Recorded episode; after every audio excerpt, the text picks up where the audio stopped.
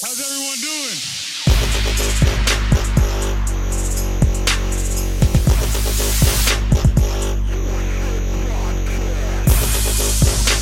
Welcome back, everybody. Another exciting, fun-filled, angry episode of Forfeit Podcast. Metal Matt here. We got Big John Stud. We've got the J Lo. We've Oh. got we've got my arch nemesis of this week, fantasy football wise, Wild Bill Bandito. How you doing, fellas? It's, been, it's good to be trying to back. figure out how to mute you. I'm done with hearing your voice for the night. Get out It's, of here. it's redemption this week. It's redemption this week for you, Where's that, Bandito. where's, that, where's that fucking mute Lock button? it in. Over here. Where's that mute button? There's that mute button. Oh my god, I'm gonna be muted all night now. Once he finds out, once once once tech savvy Wild Bill finds, Listen, I got to reprogram shit over here and figure it out. Figures out how to mute somebody, it'll take them the whole episode. Well, well, Anyway. by then, by Yeah. then we'll know John John's reason why college football is dead. It- well, Yeah. it's going to die. It's Going to die. So Why- apparently, apparently, college football is dead for all you listeners out there. College football is about to die on the sword.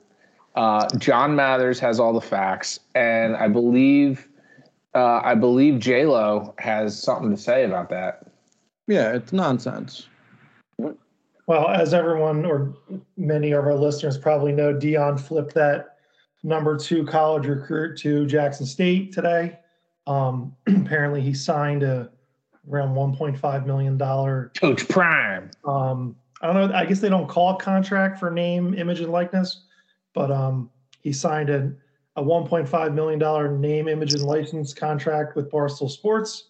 Ironically, Deion Sanders is also an employee of Barstool Sports, so I feel that this in itself is the catalyst to big business.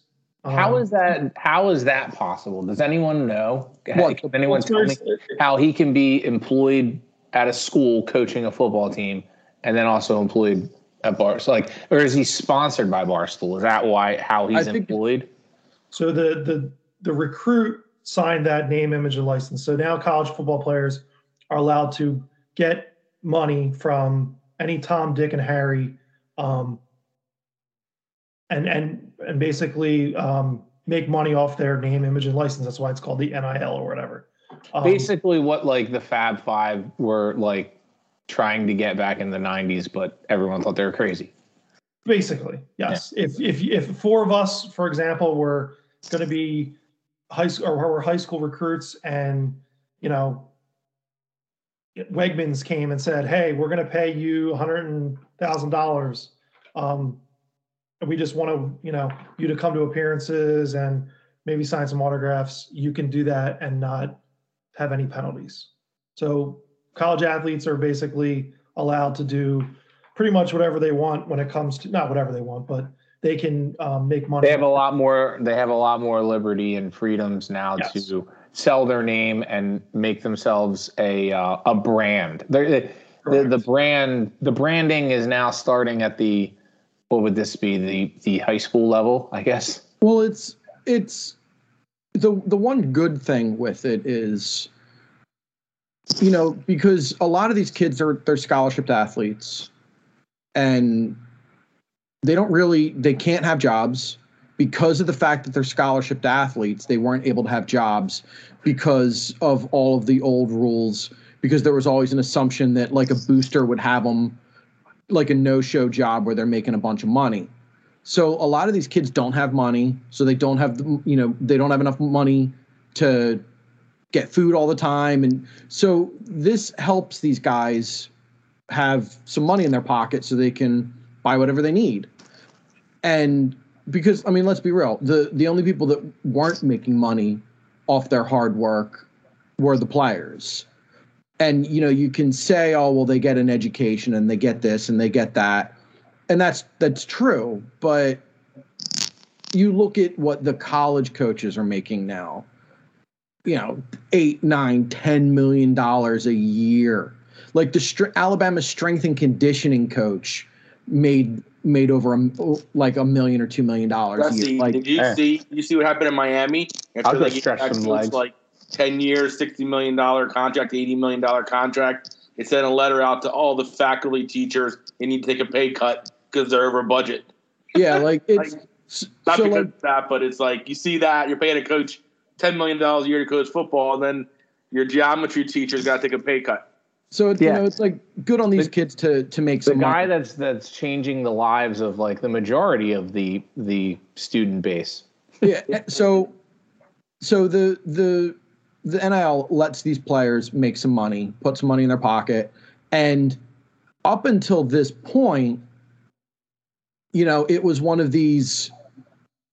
A lot of times, the players would have to put in, and it's probably going to happen more and more now because you have that um, that uh, crotch stain that transferred in and out of uh, Ohio State that had two plays and made over a million dollars in NIL money, and he he bounced. Like those are all most of the time the NIL money is like local things. Coach Like, uh, I don't know him. So like, um, like Bryce Young from Alabama, the Heisman Trophy winning quarterback from Alabama. The first Heisman Trophy Yes, the winning first. quarterback for Alabama. Roll Tide. So he he has almost seven before the start of the season. He was he had almost a seven figure NIL haul. He probably has a lot more now after the after the Heisman. But like he put in some work to earn the the that NIL money. The kid in Ohio State did nothing. It's it's all hype that that got him his high school hype you know, transferring into Ohio State got him that money. And then he transferred right out after he got the money. You know, the the the kid that's now going to play with Deion, he got his money, but he hasn't played it down in football. Now, granted, he's not going to be playing against really elite wide receivers, so he's probably going to look like an unstoppable force on defense. So it'll be interesting to see what happens um, It'll be interesting to see how how they scout this kid. yeah because like that's the thing like if you're if you're a if you're a scout you know he ain't playing he's not going to be playing against the you know the the devonta smiths of the world and the the justin jeffersons and and those guys he's going to be playing against like the the, the crumb bums of the world so it's interesting that we're we're start of we're starting on this topic because it's to me as a as an NFL lover and a college football dabbler. I am I'm not a I'm not a savant as you guys know, but seeing how money has impacted the NFL game. Now granted salary cap, right? Fine. When you take that idea of now any person, any college athlete in this country can then be swayed on X amount of dollars to go to this school and that school. And on top of that, now businesses like we'll use Barstool because it's it's topical right now. We're talking about it, but it's very it, that to me seems like we're getting into a completely different realm of what I would say collegiate sports because it it it like you're saying Jesse like the Bryce Young how much money seven million seven figures they haven't said the amount so it's seven, seven figures figures So you're gonna have like Starbucks like buying Right. players. exactly. it's- so, and my whole thing with this Matt is you know the bar It's Barstool corporate. It's, it's a whole new that- level of corporate greed. Well, it- it's exactly what it is. It's it's basically it's basically big corporations playing fantasy football, right? yeah, but- If- yeah, if real of fantasy. Starbucks, for example, wants to make a super team and USC, Yeah. what's stopping him than going in the top 25 recruits and Yeah. giving up a million dollars a piece and saying, "Hey, here's a million dollars. We want you to go to USC." No, even gonna say no to that? even even crazier. Facebook is gonna like have like a D League Meta. team. You know what I'm saying? Like So meta, meta. and the, and the NIL thing, like, listen, six figures, seven figures, whatever. Like when Jesse, when you talk about like these guys want jobs and they want food, and I totally get that. But when you're starting to talk into the seven figures or Mhm. six, even six figures into two, three years into college, like it's it's kind of like Your job is football. We know, we know, we know where your sort of head's at with the money. It's not about like you needing food or a job. Like, you know, maybe it's the the third tier guys on the team, but like the yeah, Bryce guys, the the practice, are not practice squad guys that are like exactly fighting exactly. for a spot. And I just fear that now, now what do you do? Like Alabama fan here, we got a Notre Dame fan here. You know, all of a sudden, you know, Georgia, you know, is, you know, I don't know, OPEC wants to wants to sponsor players, and they get all the recruits. As Alabama Notre Dame fans, I bet you guys would be pretty upset about that, right? Either Because that or recruiting, recruiting is basically a um it's like free range like anybody can recruit anybody Well, yeah, I mean, but like every school has X amount of scholarships. So, you know, so you have that. And, you know, the elite programs have elite coaches that play in elite facilities. And, you know, the the the thing that a school like Alabama has is, you know, you can have Nick Saban rolls into your lot into your, you know, living room and says, "Look, son, you probably aren't going to play for me year 1, but you'll practice with my team and and we'll get you in at the end of games. Year two, you're going to play. You're going to start. We're probably going to win a national title. And if you work real hard your second and third year, you you'll probably be a first round draft pick. Like, not many coaches can say that. So and, explain to me how a number two recruit goes to jackson state decommits from florida state other than the 1.5 million dollar nil I mean, Contract. so that's basically sending him to another school who basically works for that company like do you know, like you get oh, what I'm no, saying? it's it. I wouldn't be surprised at all if the NCAA tweaks the rules after this. I wouldn't be surprised at all because it definitely looks like a conflict of interest. Like all of the the deals that like Bryce Young has, it's like a local car dealership and you know things like that. Like more local businesses to the to the Alabama to that area where the university is. Now, some schools also have some programs have team wide NIL deals where every player on the team gets you know maybe you know AT&T is the official you know phone sponsor of you know the Alabama Crimson Tide. So like every player gets a free phone and you know a, a, a $5,000 NIL check a year or something like so there are team wide deals and then there are player there are player deals um at this point too like some of these guys are also being represented by agents right no I don't believe you can use an agent Yeah, that, that and that kind of brings up like my next question is because I'm I'm I'm starting to dig into the NIL and it's it says here you know varying degrees of new protections. Um, so I mean there are there are guardrails to this thing. I wonder how how stringent and how stiff those guardrails are. Um, does anyone know? well so there are compliance offices at Mhm. every school Bryce so Young like gets signed by CAA by the way huh he is signed with agents with Oh, the wow. CAA, with CAA football for his marketing deals Huh. So that's that's what I mean. Like now this starts to get to like start stripping away college, right?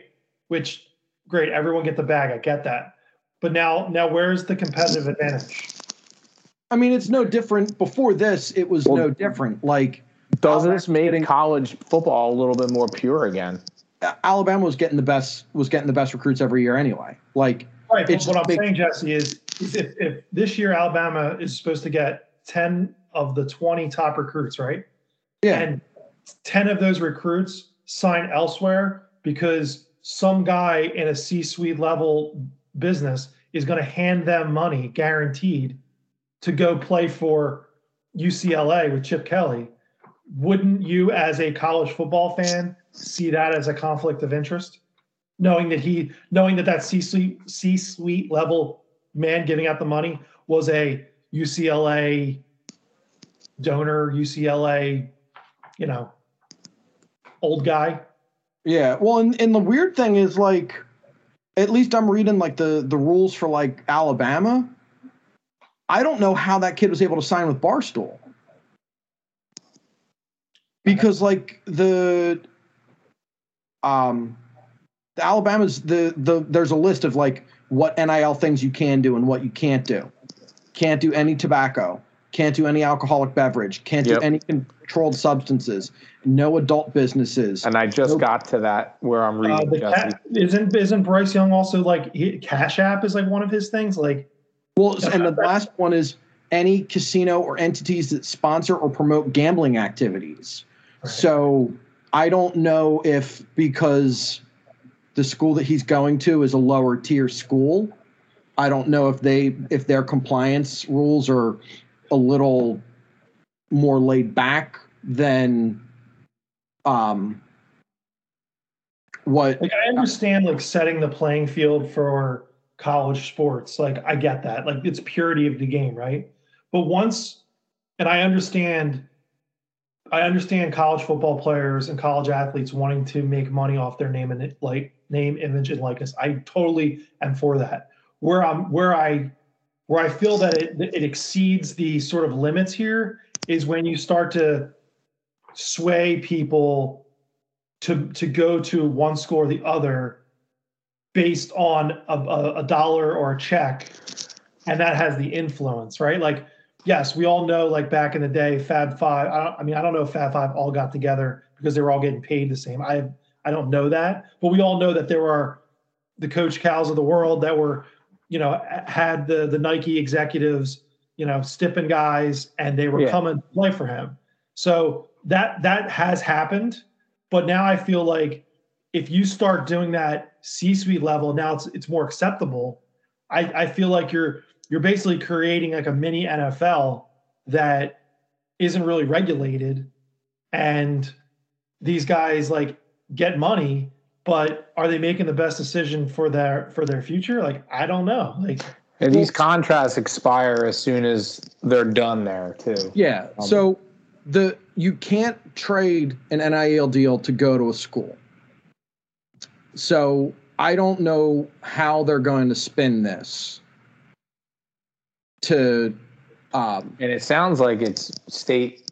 It's it could be case by case per state. Like it depends on what state you're. yeah, like the Alabama rules you can't use an NIL deal as as like a provided in exchange for Right. um coming to But coming it could be Alabama. different in say Texas. Like yeah, you it, don't. it could be different. Um, but I have a feeling that what you'll see at the end of this year is all these NCAA programs, these power programs, the blue bloods, are going to get together and try to make sure what whatever weird nonsense that happened with Barstool doesn't happen again.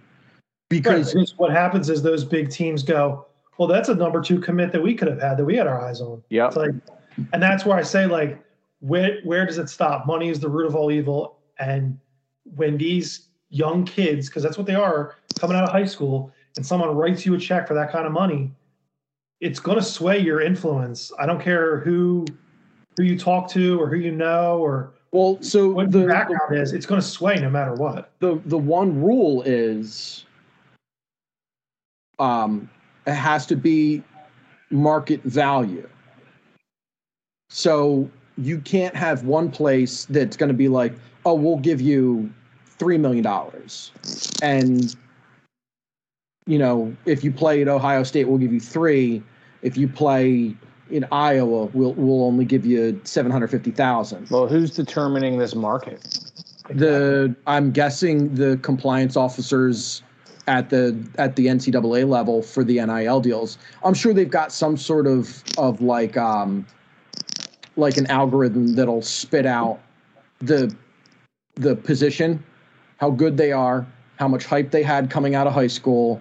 I'm sure they have a whole spreadsheet of you know if you're the top recruit in the country at your position and it's a sexy position you know your NIL deals are here. If you're a offensive lineman, here's a you know a case of beer and some Slim Jims. Like like that's you know the the type of thing. And you know he some people are saying he's the, the number two pick. Some people were saying he was the number one you know re, re, uh, ranked player in all of all of high school football. So and the and the fact that I mean, it's funny that it would take him Florida State because Florida State ain't shit anymore. But Um, I think more of the fact of that was it's Deion's alma mater, and it kind of took him away from his alma mater. And I think, I think he, there was some backstory where Deion either wanted to coach at Florida State and was never asked, or something there, or he wanted to,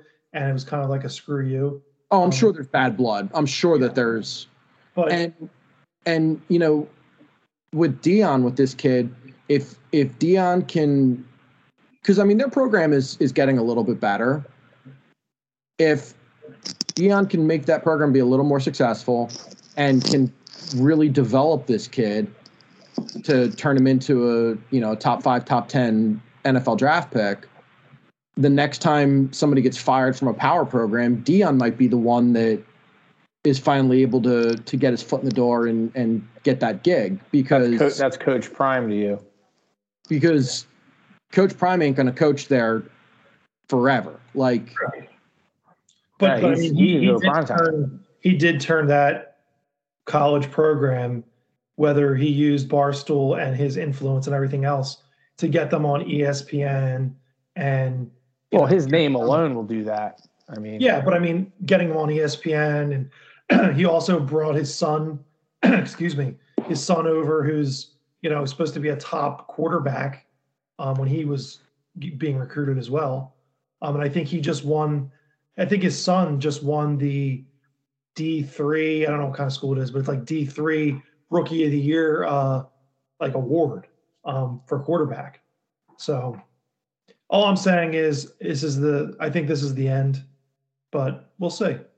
We'll see how the NCAA sort of changes. It's funny how that like Ed O'Bannon rule sort of, you know, came full circle, and now we're here 25 years later, and companies are just you know giving out cash. And do you think this is going to affect you know NCAA sports beyond football? I mean, is it or is it? I mean, Other- basketball is going to get it, their hands. So, I can see soccer. They all do. their hand. Yeah, When they when they announced the NIL deal, it was like it was athlete after athlete after athlete from all different types of sports, whether it's women's. Uh, I can see tennis, like college it level was- tennis, it was like women's volleyball to softball to equestrian, it was all different sports and it uh, for use barstool for water example. polo. barstool was basically saying this person's an athlete now. This person's an athlete now. This person's a, a barstool athlete now.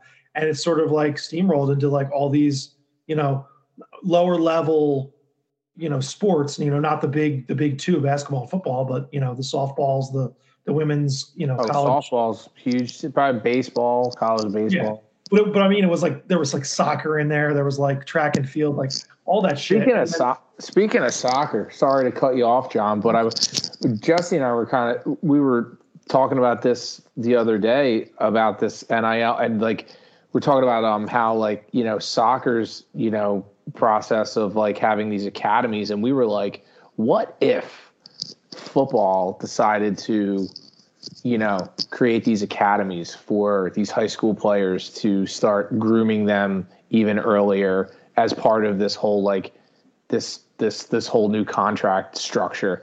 And it was just like we started talking about it. It's like how wild would that be? And that would probably really be the end for you know college football as we know it Well, I mean, listen, there's a there's there's a a large percentage of of student athletes that are never turn into professional players, right? So there's always going to be the the guy who walks on or you know was a you know you know a, a D3 D2 athlete that you know plays fall four years and ends up being like an insurance salesman like whatever um but this sort of taking the money and really putting it at the forefront, you know, I think really is going to impact how these big, I mean, listen, Alabama, Notre Dame, big business schools, right? Big, when I say big business, how much money are they making for their TV deal, right? How much Uh, I mean, when they get into a bowl game. Alabama generates 160 million dollars a year from their football program. Right. So they they in themselves are basically a professional football team. and and a small blip spike in the south jersey area in merchandise sales Yes. but you you know like that in itself sort of you can sort of see the visualization like 10, 15, 20 years from now, like, okay, there's going to be 150 Alabamas, right? Because there's going to be so much money being thrown around. You know what I mean? Like 20 years from now, Jackson State could join the SEC. There's nothing stopping them. You know what I mean? Like they could join a, a, a Power Five conference, you know, and then what? You know, then does it does everything does the playing field all level? I doubt it because again, you're just writing checks to athletes, writing checks to athletes, rather than just people saying no money. Listen, this program makes a lot of money. If you're a part of the 53 man roster, you get a stipend to get your food. We don't need you to have a job. Blah blah blah blah. You're here for you're here for your education and to play football, and those are the two things. Now it's education, football, and those are the bottom rungs of the ladder. And and at the top is name, image, likeness, making money. And I'm all for people making their money. Like I, I'm not against it. I just think it takes the purity out of the sport when you start to say like, oh, well, Penn State got 25, 25 recruits this week because, um, you know, like you said, Matt, Starbucks yeah. wanted to give them all a million dollars. Home, like, Home Depot ch- chimed in and it, it turns into fantasy football. And then what's it going to stop like Elon Musk from like just giving a billion dollars to a college to create his own fantasy football team? Right. Well, I mean, I mean, that's basically what Phil Knight does with Oregon. He drives around, or he would drive around Oregon's campus, and he, he'd find, literally pick out empty plots of land, call up the the president, be like, "Hey, um, can I lease a piece of land from the school for a year and a half? What do you What are you up to, Phil? Oh, I want to build something real quick. Just uh, yes, no, cool. And then you know the a state of the art uh, football program or football facilities built. Like, so it's the same shit.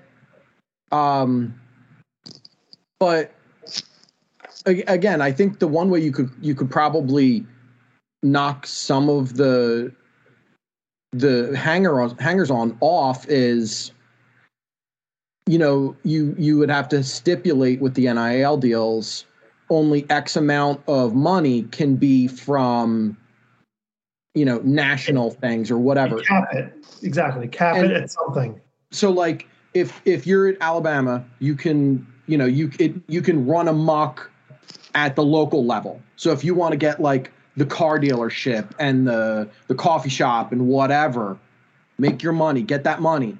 Mm-hmm. But if it's a Home Depot or if it's a national or an international company, you're only allowed to take X amount.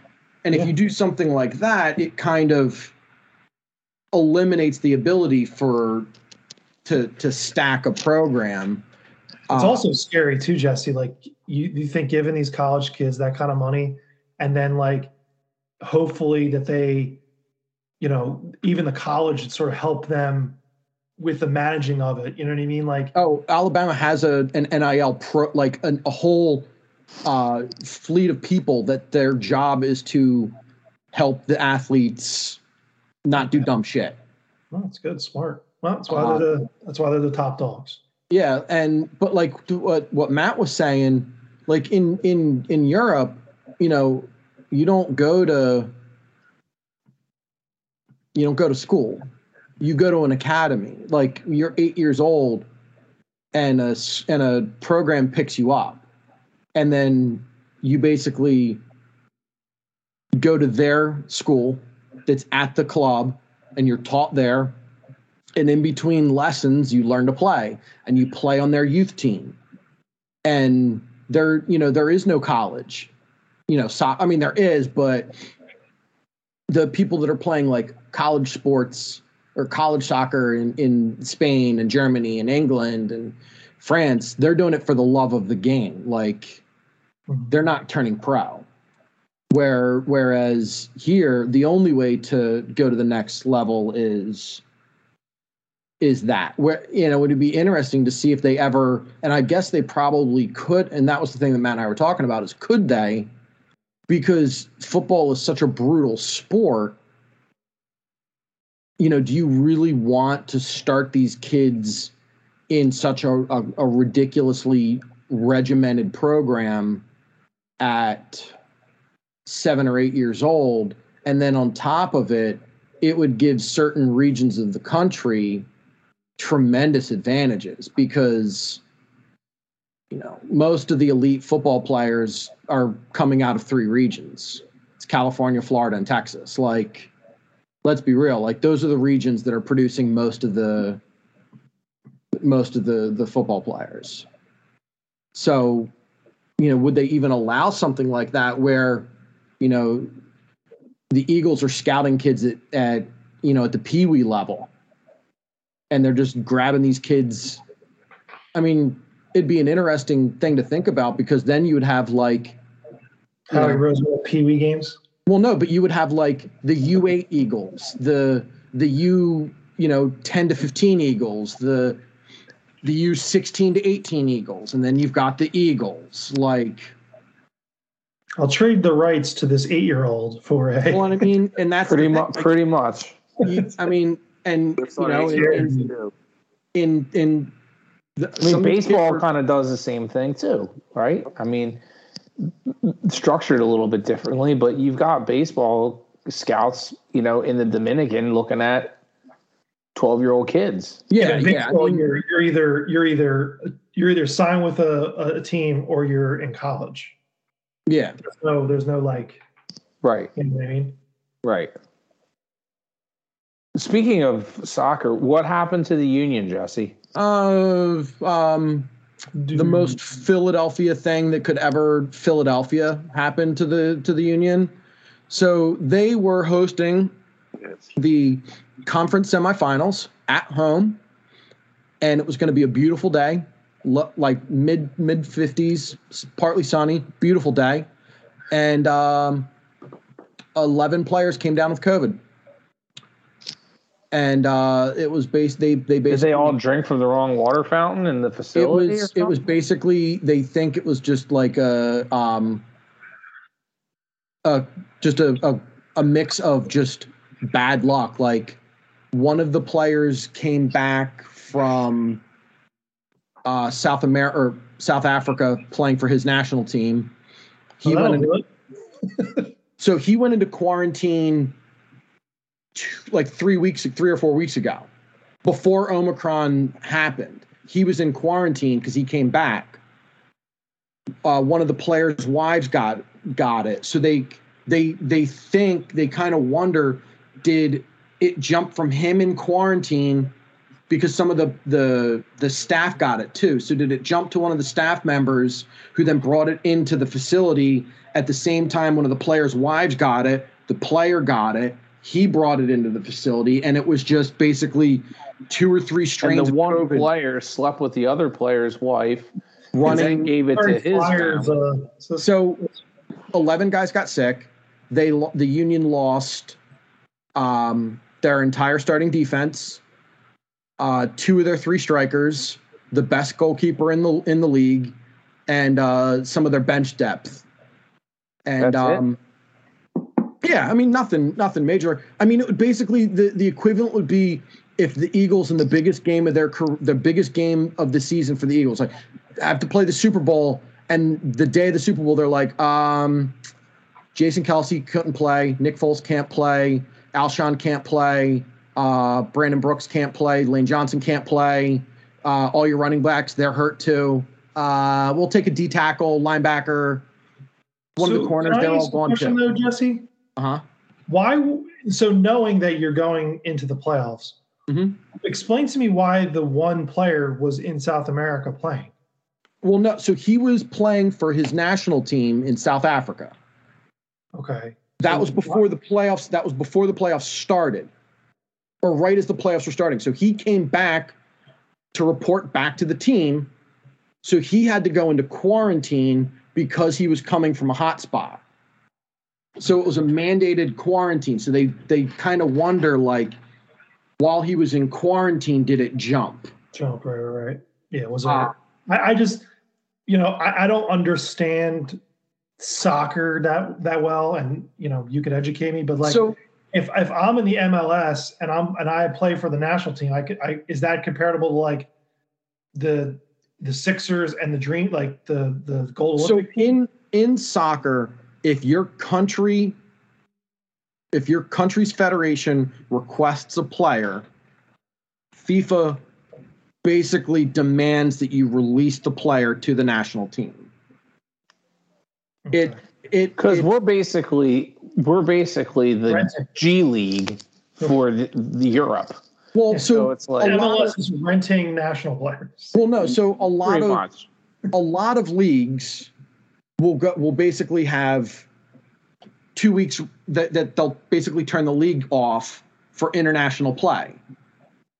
But the one of these international windows, the MLS decides some of the leagues play through them at certain times, some don't.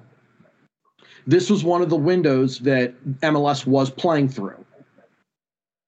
So he was playing for his national team. He came back. He went into quarantine. But it's not like he was the only, and they don't even know if it was him. Right. Like it could be like three or four different things, and it was just Just bad luck, like you said. terrible luck. Like Bad and luck. they they they scored first, and I've never heard the stadium louder. Like it, it erupt. The state it erupted. The place was shaking. Well, yeah, because one goal. I mean, one goal in soccer is huge. I mean, And I don't know was- much about soccer either, but I know it's it's it was a it was a big deal. Like to go with all those players down and to to to get the first goal and then New York clawed a goal back and we're like, okay, this is this is still you know, we're gonna take it to extra time and we'll see what happens. And the one of the players that happened to be the one of the guys that they think might have been one of the vectors, he lost the I don't know like I've watched the replay a, a bunch of times. I I don't I think what happened was he just he was ball watching and he didn't realize that his man was where he, he I don't think he realized the guy was right on his hip.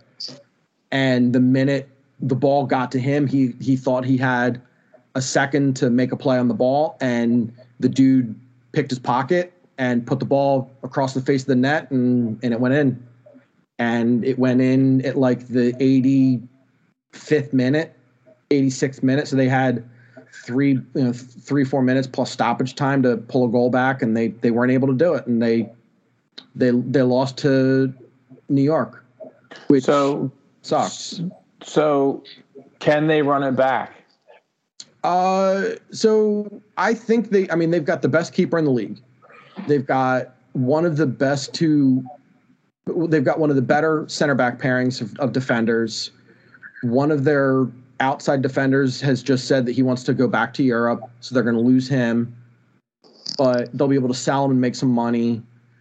If if they if they, with the roster that they've got, the coach that they have, if they if they spend a little bit of money and and get like an out and out like killer striker, they could be a, a favorite to win the cup next year. Absolutely, because So, but Bill, you you you watch you dabble in soccer. You're a you're a Union fan. Is, is Jesse making sense here? I absolutely yes, sure. I think there's just not uh, um, a, as big of a talent pool to pull from for the from the MLS. I think it's, It- I mean, I think it's Americans, South Americans a little bit, but Europe, it's uh, you know we kind of get, get, get the castaways for Well, a little it's- bit, it's- and they and then they get homesick and want to go back home to Europe. it's it's money because so what ends up happening is you know the the the, the salary structure the- in, that in- seems to be the theme of this uh, episode so far. so Money. the so the like the the the transfer fee to buy a player is outside of the salary cap. So the the teams are basically you know if you wanted to buy a, a 20 million dollar player there's nothing stopping you from doing that other than you know does your owner have 20 million dollars to piss away on a player? So you know what what'll happen is a lot of the players that have been sold from this league like what to Bill's point have have come from South America and they came from South America played very well here and then were sold to Europe for 10 20 30 you know million dollars. So like they they made a big money deal leaving the league. And that's fine. Like MLS is not a, a top two or top three league in the world by you know any stretch of the the imagination. So they're going to have to be a selling league. They're not going to be the you know they're not getting the the Mo Salahs of the world or or Mane or or Lewandowski or any of those those sorts of players. You're not getting that level of player. But what you might Like like Bob Lewandowski, Bill. yeah, I mean you're not Lewandowski, Mbappe, you know. yeah, they're- you're not you're not you're not getting an, an Mbappe, but what you can do, and I think What's an The Mbappe? next- He's a, he's- he's a, he's a goal scoring machine, is what he is for France. right. he's he's one of the he's one of the best. Pick that guy up. Uh, Come on, Kevin Durant. Come on. But like the what you can do is get the some of these these guys that are in their late twenties that because like at a lot of these elite programs over there, the minute you hit thirty, a lot of these teams are like, oh, well, this fucking guy's too old to play now, and we need to get the next hot shot fucking eighteen year old in. So at certain positions, there's there's plenty of really good players that you can get. You just need to be willing to spend that money to to get them. So if they if the Union can get a a 10 to 15 goal scorer, they could win the league easily because they've got a great defense and the the best keeper in the league. So it, it just depends on what they do because the strikers that they have are just incons- madding, maddeningly inconsistent and they get hurt too often. So yeah. But I mean, it was it was a it was a hell of a year. Like they went and they, they made a deep run in the the Champions League and they made it to the the conference semifinals. And before the COVID outbreak, they they were going to win that game. And if the COVID outbreak doesn't happen, they win the cup this year. They were so the, they, they were the are they best. technically fourth place? uh, I guess so. Yeah, I guess so. Yeah. I So, think like- a lot of the wind, and this is what they this is what the kids call a hot take. I think a lot of wind got taken out of the MLS over the past year or so. Not that it's not as popular. I know there's the, the true fans, Jesse's of the world, um, but America not making Sons the, of Ben. America not making the World Cup is is fucked up. Like that's bad. That we couldn't even qualify for the World Cup. Well, I think they're. I think they they finally pulled it out. They're gonna go, but it it was um, it was it was fucking touch and go for a while. Like it was a little it was a little too tight to, for uh, a little too. I close mean, like we're losing the we're losing to like you know Costa Rica and countries that are like the size of North Carolina, and I get it. Like, but you know, for those countries, you know, you're born and you got a soccer ball next to your foot in your crib, so Yeah. just what you do. So But That's like that's like our basketball team not winning the gold medal. yeah, I mean, like we didn't even. I mean, you know, we we like we I I oh I, I thought I heard that we didn't even qualify for it. Like I thought we missed. Like we didn't. Like we're No, out. for, they needed to at the very end. They needed to pull out a couple wins because at one point they were they were on the the wrong side of the fence. So speaking of pulling out a couple of wins, it's I think that's what the Eagles need to be, be doing here in the last couple weeks here, come leading into the end of the season. Just since the last time we've we've podcasted, fellas, we've uh, we uh, we were we were riding on a high. We we beat a a battered uh, and beaten up Saints team at, at at home. Got our first home. That was our first home win in how many games? It's like forever. I think it was like Um, a year and a half. Yeah, it was like forever, man. Uh, then we move on and we we played probably like the worst football game ever. I know it was like the worst football game ever to watch. Um, against the Giants, it wasn't pretty.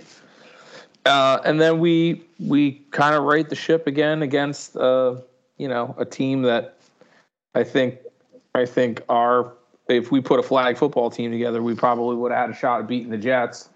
So I mean, they got the win, but like, do we feel good about it? Was it an empty win?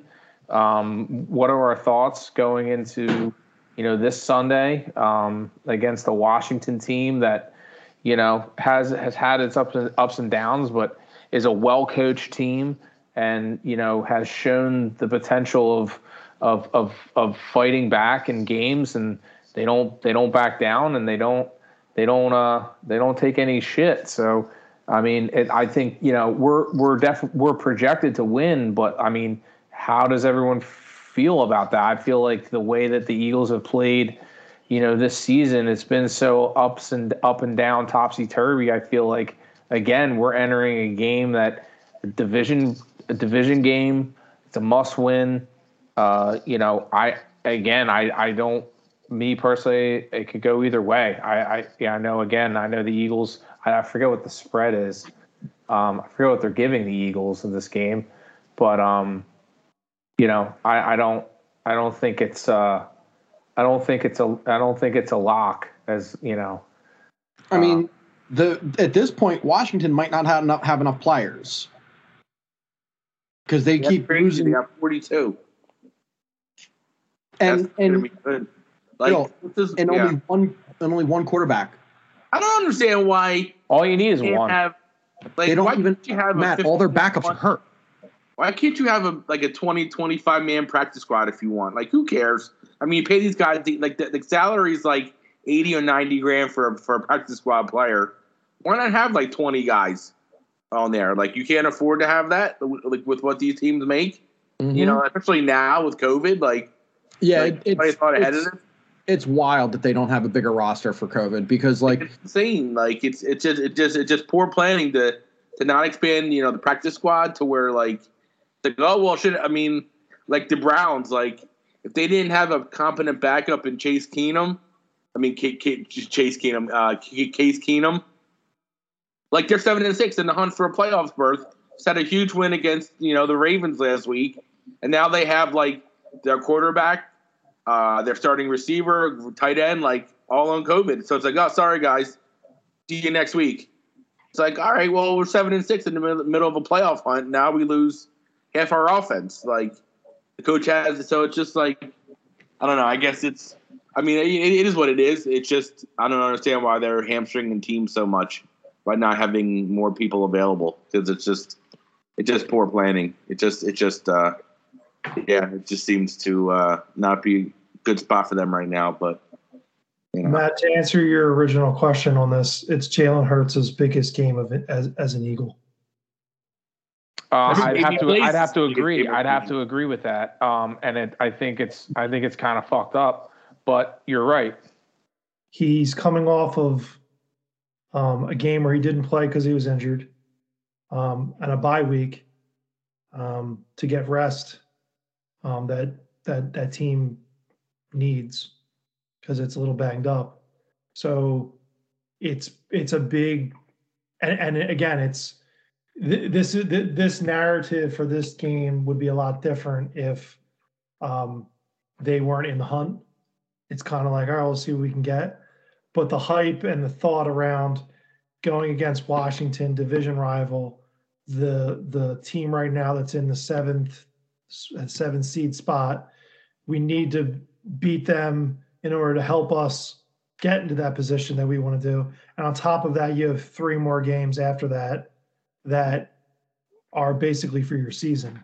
So it's kind of like a put up or shut up for him. And I, yeah, listen, it's not always, always on the quarterback, but in this city right now, with the way last season happened and the way they're rolling with him, it's going to be either the future of Jalen Hurts or the let's look forward to the 2022 draft and see what's out there. So for me, it's a big game for him. It's a big game for the Eagles too. Like, listen, you know, Miles Sanders needs to show up. Um, you know, DeVonta Smith needs to show up. The defense needs to show up. You know, Jalen Hurts goes out there and throws 300 yards, two touchdowns, and you know we give up 42 points on defense, then you know, again, I, I wouldn't pin it on him, but it's very important for this city and this team and for him moving forward um, for his future these next three or four weeks. and you know to to pile on the Devon, DeVonta Smith thing, I'm really getting annoyed watching cut ups of the game, and there's eight or nine plays every single game that he makes a defender look stupid, and they don't go they don't go to him with the ball, and it's like he's already drawing team's number one corner. and they're just not getting the ball. Like in the in the Jets game, there were like two or three plays that would have been absolute touchdowns. He had the corner beat and the safety was nowhere near him, and all Minshew has to do is pull the trigger and, and throw the ball on time to him, and they're touchdowns. And he doesn't even they don't even look at him. And it's like you you he's the future of your franchise. You traded up for him. And he's shown that he's got the potential. He should be getting seven or eight balls every single game. Every single game, he should be getting seven or eight balls. It should be the offense should be him and Dallas Goedert and anybody else that feels like actually being a big boy and playing that day. Uh, it it's it's insane that that, that they underutilize him, and he's already shown that he can beat any corner that lines up against him, and they just don't throw him the ball. So, I mean, that needs to change. And you know, when you when you see when when Hurts wasn't looking his way, sometimes it's frustrating, and you start to wonder, you know, is it his arm or is it this or is it that? And then you you see the same things happen with Minshew. Then you go back to, well, what's the fucking problem?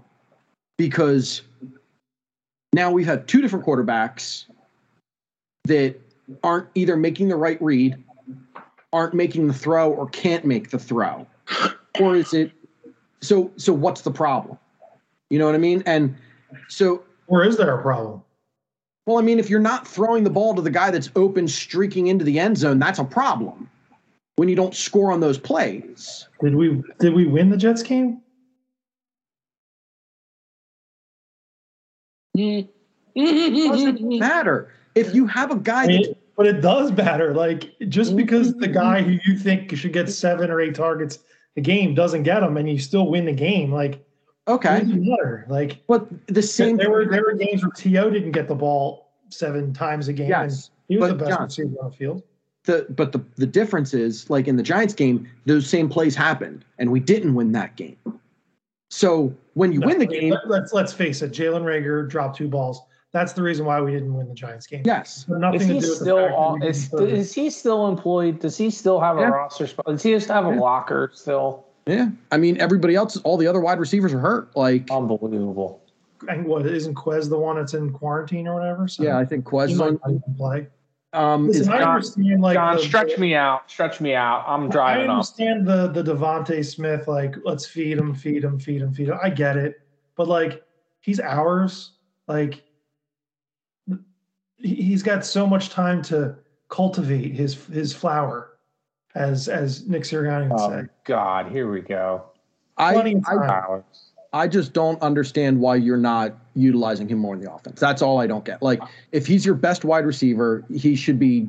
The Yeah. I would make the same Yeah, there's a argument, Jesse, for our running back core the first seven games of the season. Well, I wouldn't argue with you. but like you know like sometimes like listen if we if we play this these next three games and he gets three targets apiece and he's getting doubled and we win games like okay whatever if we we lose and he's wide open all the time then we got to we got to we, we got something to talk about but you know I, I, he's not pitching a fit Well, no, Right. and they they they even some of the reporters were trying to stir shit up and bring and and bring you know well what do you think about not getting enough touches and and you know stuff like that and he was like and running the ball off often he's like i don't care as long as we win i don't care what happens It's football, man. Run the damn ball. So like you know he's he seems like he's the he's the ultimate team player and he doesn't care but if if at least if you're not going to get him the ball we should be designing plays where the team where the team we are facing has to think oh shit they're going to get him the ball again which would then ah, get what? which will then get more space for our other players. And you know, it seems like Goedert, for the most part, has has been feasting on that extra space that that Smith creates.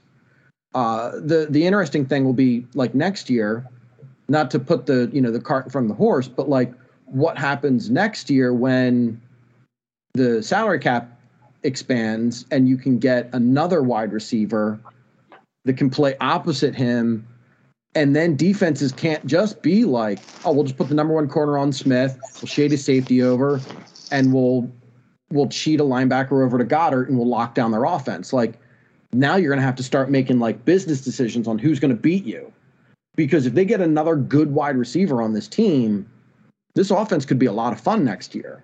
So I mean you know this offense needs? That John's boy from three years ago that is jerk off GM passed on AJ Dillon. AJ Dillon in this offense, get it. We You got want a big bruising back. You can find one of those. oh, where where is ours? Jordan and Howard? He keeps getting Yeah. hurt. We'll get one. yeah, is he is he back yet or is he still out for a while? I, I think he's back. I think he's back this game. I also don't feel like we're going to get a one of those prime free. I think this team's like two years away from a prime free agent wide receiver acquisition. Well, no, I like the some of the guys that I brought up. I'm not saying get like the you know the the A level, but I think you could get like a B level guy. No, I think Bill's right. He brought it up last. po- Like we could get a Godwin. Like he's not. He's not like a superstar, but he's a No, you serviceable wide receiver. But, but Chris Godwin is going to want Chris bigger money because he just got franchise tagged and he just got a taste of Brady. He's not going to Okay. want to come to the Eagles. Well, then, but we could get a guy like him. Other than him, it's Davante Adams. Good luck. Allen Robinson, maybe. He doesn't really, you know, give me wood. Yeah, he really doesn't. uh And then after that, you're like Will Fuller, Jamison Crowder, T.Y. Hilton, Juju, A.J. Green. It's really not much there. And then to, I mean- to, to Jesse's point, like B level, how long, how far down the road do you want to go? You want DeSean Jackson back again? He's available. Christian Kirk, Odell Beckham, I mean, Marquise, Marquise Goodwin. We can get him again. I mean, Mike Williams is available. He wouldn't be a bad a bad pickup. Eh, I don't think it, and I don't think it would take a ton of money to get him. I think Well, to John's to John's point, I don't think any of those names light the world on fire. Yeah, I, I think. Listen, I Mike think Williams that- has got seven touchdowns this year. I- I think the years of the the the TO superstar wide receiver. We have our superstar wide receiver. He's on our roster. We just need to coach him up, teach him up, get him We the ball. need- to Jesse's point, a little bit more, and he's our guy. But we now, need you need another. compliments. Yeah, we need a we need a we need a professional wide receiver on this team. Right, but you're not going to go and spend you know forty million and get Oh no, but I I oh, think top I, talent. I think you could get Mike Williams for not a ton. This team isn't ready for this. Team is like two years, three years from that. Yeah, but like you could get Mike Williams. Like And we need an earth mover of a running back. well, that's never going to happen. Th- This front office does not believe in that. That's not true. They did in LeGarrette Blount- 2017. They did in 2017 when they went out. and Jay Ajayi was here. LeGarrette Blount was here. Jordan Yeah, Howard. He's here one year. But Look, yeah, Who was Blount here? was in. Blount was One in and out. That was it. One was in and out, and we won a Super Bowl. Okay. I'm Yeah. not saying I'm not saying that it's not a winning philosophy. I'm saying that the, the the owner and the GM do not care about running the football. Uh, the last couple weeks, the last I couple highly- weeks, they've I the last couple weeks, they, yeah, the last couple weeks they've shown. I mean, every every reporter, and it's not just like you know If you think if you think that the owner and the GM are sitting up there with two Staples buttons pushing run, run, pass, pass, I think you're insane. I think you're absolutely insane. So what you're saying is the um I would love to have that. I'm saying about the owner and the and the general manager do not push buttons when it comes to play calling. I- That's what I'm saying. can I can I finish? Or are you going to interrupt me again? Well, I might- well, depending on what you say, I'm under. So Here we go. last last year, when our Dougie was still on the roster and he was the coach, Doug. there were reports from multiple sources, from multiple writers, that all said that after every game, Doug would have to go have a meeting with the owner and the GM and explain his play calling and the running of the game, the running of the football.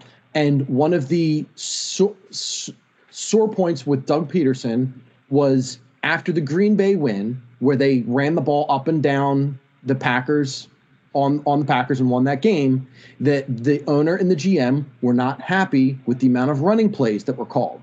That was something that was attributed to Doug Pederson after he was fired. So those are those are things that actually happened. So No, those no, are reports that someone wrote with no source other than an anonymous source that someone just okay, and and like let's let's be real. Doug Pederson could have quashed that at any time after he got fired. He could have said that that is not true. Doug Pederson also wants to be a head coach in the National Football League. I understand. He's not going to say Pip. Yeah. It wouldn't it wouldn't It's not a hurt him- professional thing to do, whether it happens. Honestly, if I'm Doug Pederson, I don't give a fuck right now. It would Like, I really don't. to John, sit here and say that after every game, even if even if that, I don't believe that report one iota as it is because it. you couldn't be micromanaged that way in order to even be successful at your job. Anything said on this podcast is John, it's facts. It's on the internet. Factual. So Yeah, I mean, come on, I, and to be sitting there and be like, oh, at halftime, Howie comes down and says, well, no, I don't. "You need five more runnings runs to uh, I don't hit think- the algorithm." It's like, I. John, I'm not saying that during the game they they are telling him what to do, but if you don't think that they have a have a say in what happens on a week to week basis, when again the reports came out that Howie Roseman was the one, and even Nick Sirianni in a press conference reiterated it. Nick Sirianni does not have a say on the game day roster. That is a Howie Roseman decision on who plays and who doesn't play. Yes, he's in charge of the personnel. Yes. Yes. I don't. I don't.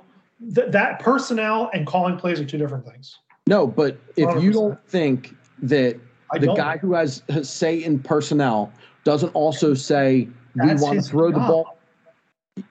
His my- my- job is to be in charge of the personnel of the Philadelphia Eagles. And His job is to not call the plays. if you don't think the guy that is able to have a say on personnel on game day doesn't also have a say on the style of play that they are going to play, then you are okay. But I, I don't. I mean, I don't. I don't believe half the things that the beat writers in the in the in the city write because to your point five minutes ago, they just try to find something to start shit. Like it's it's it's unfathomable to me that that anyone would think that the owner of the team is dictating play calling. Like, do you like do think about the amount of work that an owner has to deal with and things on a day-to-day basis that he has to deal with?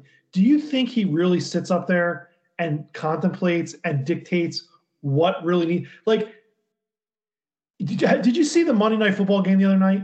That woman's 90 years old. Do you think she knows what an A gap and she's an A gap 90. is? Excuse me, she's 98. no, Get your, John, fa- get your facts right, John. do Like, do I you think do you think that Jeffrey Lurie really understands the concept of you know uh, throw give throw a term out for football uh blocking schemes like no? But no what they he doesn't what they have said again, I, you don't believe them because you know whatever. But I multiple don't because they're not factual they're not based on any facts they're based on sources that Mhm. report on things Well, no, John, they are anonymous sources because if they were not anonymous sources, they would no longer be employed by the Philadelphia Eagles. So let's be real on that. But again, one of the other reports came out that Jeffrey Lurie and Jeffrey Lurie's son, who was also in the front office, believe that while they are not football guys and they don't understand football terms, they f- have felt, and Jeffrey Lurie has said this, that analytics has allowed him to have a different way to look at football and have a have his voice be heard with the football people. So again, do I think that every owner is involved on a day-to-day basis? No. But do I think that Jeffrey Lurie and Howie Roseman on a week-to-week basis are are talking about the way they want their team that they draft and manage to play on a week-to-week or year-to-year basis? I absolutely believe every bit of those reports.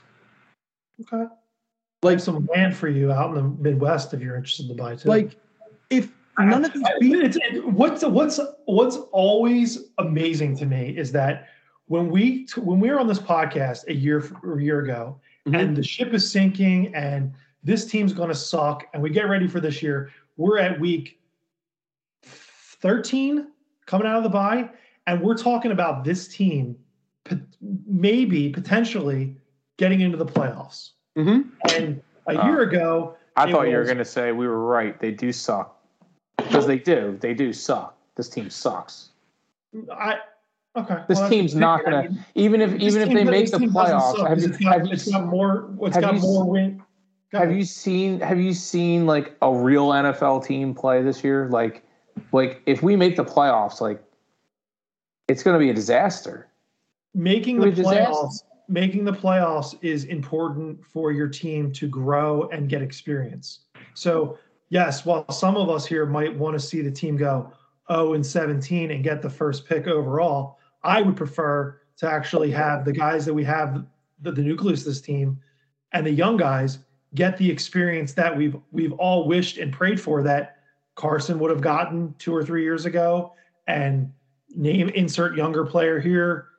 It, it just it hasn't happened. So if Jalen Hurts could be the guy and could be the future of this franchise, we need him to get experience, whether it be four more games of losing, three more games of winning, a playoff, a playoff berth, and a wild card. And listen, I can name a few teams Well, that oh, four more games of losing is that's the end of Jalen Hurts. I mean, you said it yourself. If we lose this next game, it is probably the end of Jalen Hurts. my whole point here, what I'm saying, Matt, is I get your point, and it's a good one. thought- a lot of us here thought that this team was a five win team. This team is one game better than a five win team and going going for a wild card spot. So when we sit here and we talk about how we think the Just goes to show you how bad our division is. And the GM does this, like they were doing they're doing something right because this team isn't the the Lions. This team isn't Jacksonville, where year over year they're at the bottom of the barrel picking at the top of the draft board. And here we are. So, you know, I, I mean, it's I I would have a different opinion if we were two and two and fifteen at the end of the season, or one and sixteen, and really, you know, uh, uneventful, not exciting football. But I mean, yeah, we've had some Okay. shitty games. we've had some good games too. All right. I mean, well, some of But what if we we're lose? What if we what if we lose out? Then what? I mean, you're you're looking forward to the next season. I mean, if they if if they If you lose, if you lose in you know every game and you're getting blown out and whatever, even if it's a close game and you lose, you lose. You're you're really thinking about your franchise quarterback, right?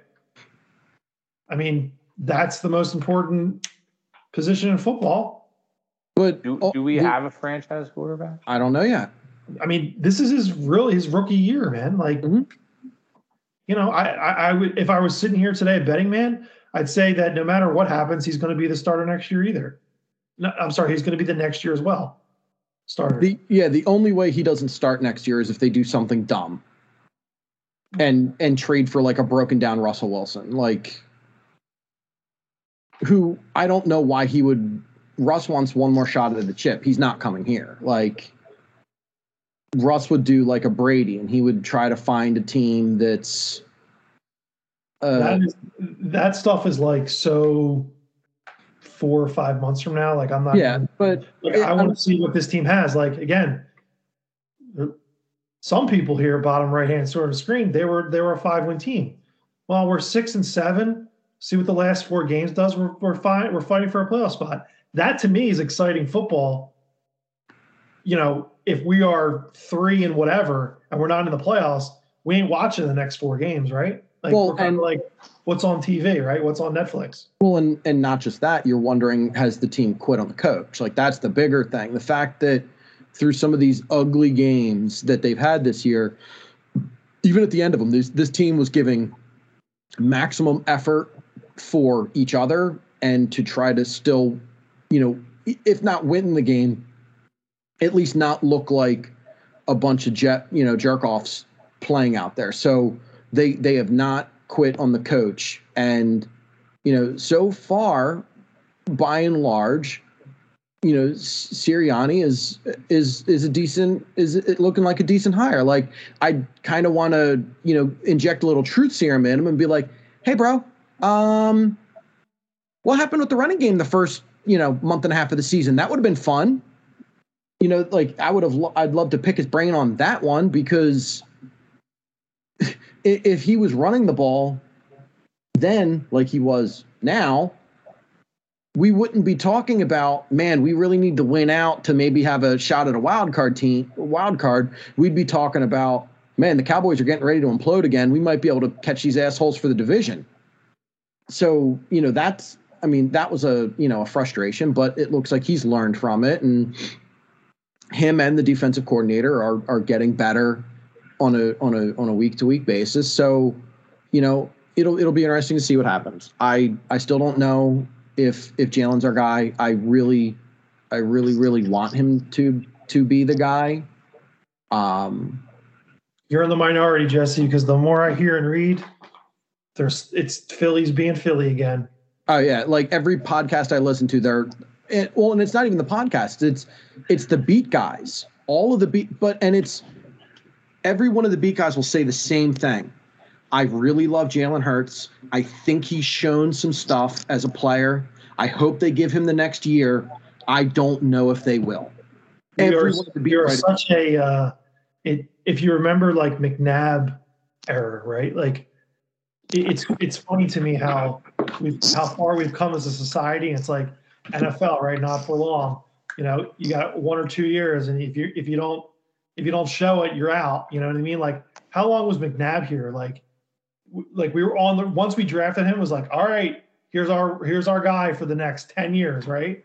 And like now we live in philadelphia the, the society where it's like and especially in philly it's like dude if you're not if you're not there like a year and a quarter in like forget it. Like you know there's no roller coaster. It's you know it's a quarter mile drag race. And if you're the slow one forget about it. Well, and that's and- really really sad it really well, is I mean, I will say, like, I, I forget. I think it was um,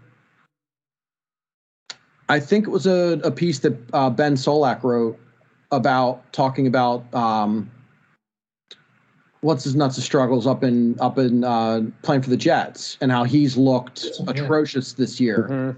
And one of the one of the things that he brought up was how often some of these bad teams have invested in a first round pick and then three years later or three four years later investing another first round pick in another quarterback and it's the, the Jags. jags It's the Jets, the Jaguars, right bortles Browns.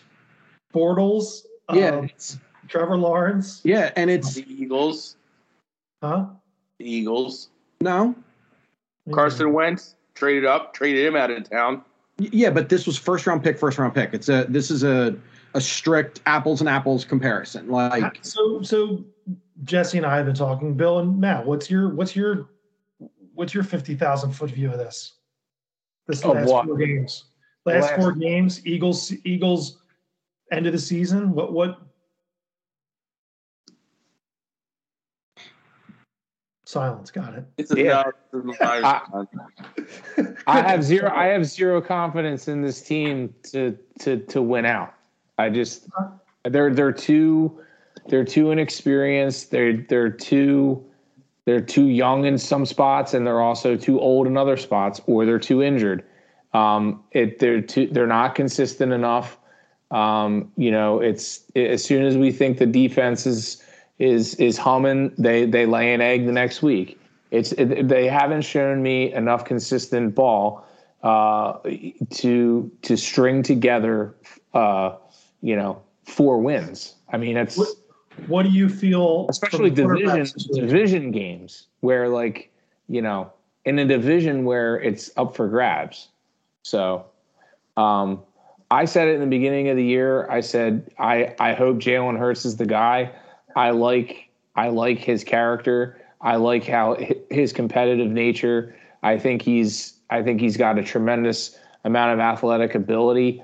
Um, I feel like we rely a little bit too much on his athletic ability at times, um, and he's put in situations at, at the end of the day, um, you know, where it, it looks like it, it it looks badly on him um, at the end of games, especially some close games where we let him get away. Um, but I, I also think that at the end of this year, there's a good possibility that you know he will be the scapegoat for you know the the the shortcomings of this team, um, whether that be true or not. Um, you know, we we've seen it happen before, and I and I don't think it's right. I don't. I think it's. I I think it'd be a, a shame if that happens. Because, like I said, I like this kid. I I'm rooting for him, um, and I'm and I truly root for the Eagles to win. I'm just, you know, as the season has gone on, you know, I I want I want this team to grow. To your point, John, I, I want to see growth. That was the point of the season. Um, but you know, I I I pegged a five win se- season, and and here we are, you know, down the stretch, and th- th- they're only at six wins. So, and it, it you know, and and and it, as inconsistent as they've been all year, I just don't really have. I'm, I'm not saying that they're going to lose out, but I just I'm saying I don't. I am not. I don't have any confidence that I can truly say they're gonna they're gonna beat Washington this. I, and I don't care if Washington, you know, is calling up replacement players. Like it's just it doesn't. I, I, they've shown me.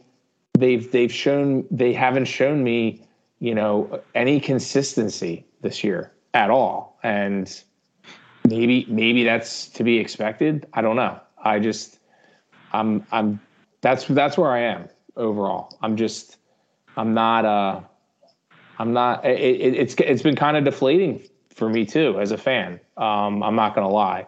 Um but it's you know we knew this one was going to be a tough season. We knew this was going to be a lot of trial and uh, trial and error. Uh, new coach new coaching staff, new system. Um, you know, a lot of young guys, but I, I don't. I, I, just I think we're expecting a lot out of this team. Um, if you know to to make the playoffs, uh, I, I I don't I don't think this is the year for that. I think this is solely let's see what we have, let's develop. And you know what? Like I see, I totally see your point. Um, you know, if they make the playoffs, yeah, it'd be good experience. But like I just don't think we have a tight enough nucleus to say, yeah, let's make the playoffs and we have the the the core group of guys that we want to move forward with here, you know, um, to to get to get the experience underneath their belts because these are our ride or die guys. I mean, we have guys like fucking Jalen or uh, uh, Reagor still on this team that, you know, w- we need him on because we everyone else there's no one else.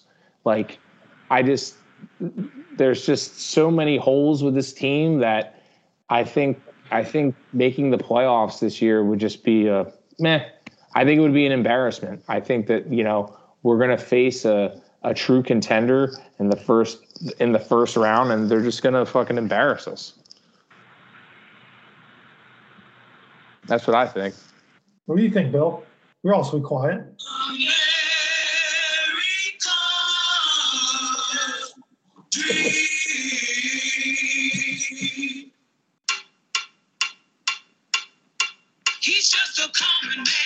Great intro song. I have it. I, it's on my list. Is it your number five? Is it your number five, Bill?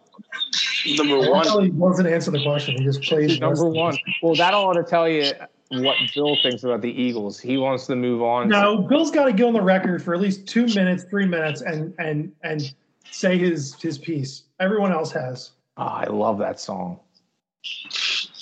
I would gladly send Dusty Rhodes Estate a royalty check for that. So we'll get with the forfeit legal team if we need to. Sweet Sapphire. With Sweet Sapphire, we'll send her a check.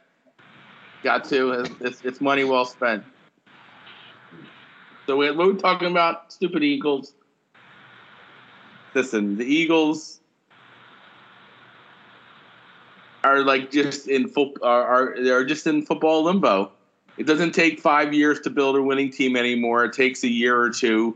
So no matter what, to so to say like they're a year or two away, that's two thirds of the league. Like it's literally 14 out of 32 teams make the playoffs. So that's almost 50% of the league make the playoffs. So you don't have to be that good of a team to make the playoffs. You got to be in the top half, which is still means you're good. Doesn't mean you're like really good. It means you're about a little better than average. So to Matt's point is, I don't know we have a ton of core pieces to build around. To put it bluntly, I mean we I mean we have Reaper, uh, we got a couple of linemen, um, obviously Mailata, Dickerson, Um, you know, uh, we have Goedert, but the quarterback's a question mark. The D lines a question mark. You know, age wise, secondary Slay Nelson. You know, I, mean, we have the, we are the back ends. You know, who do we have back there? K'Von Wallace. I mean, is that a building piece? I don't know.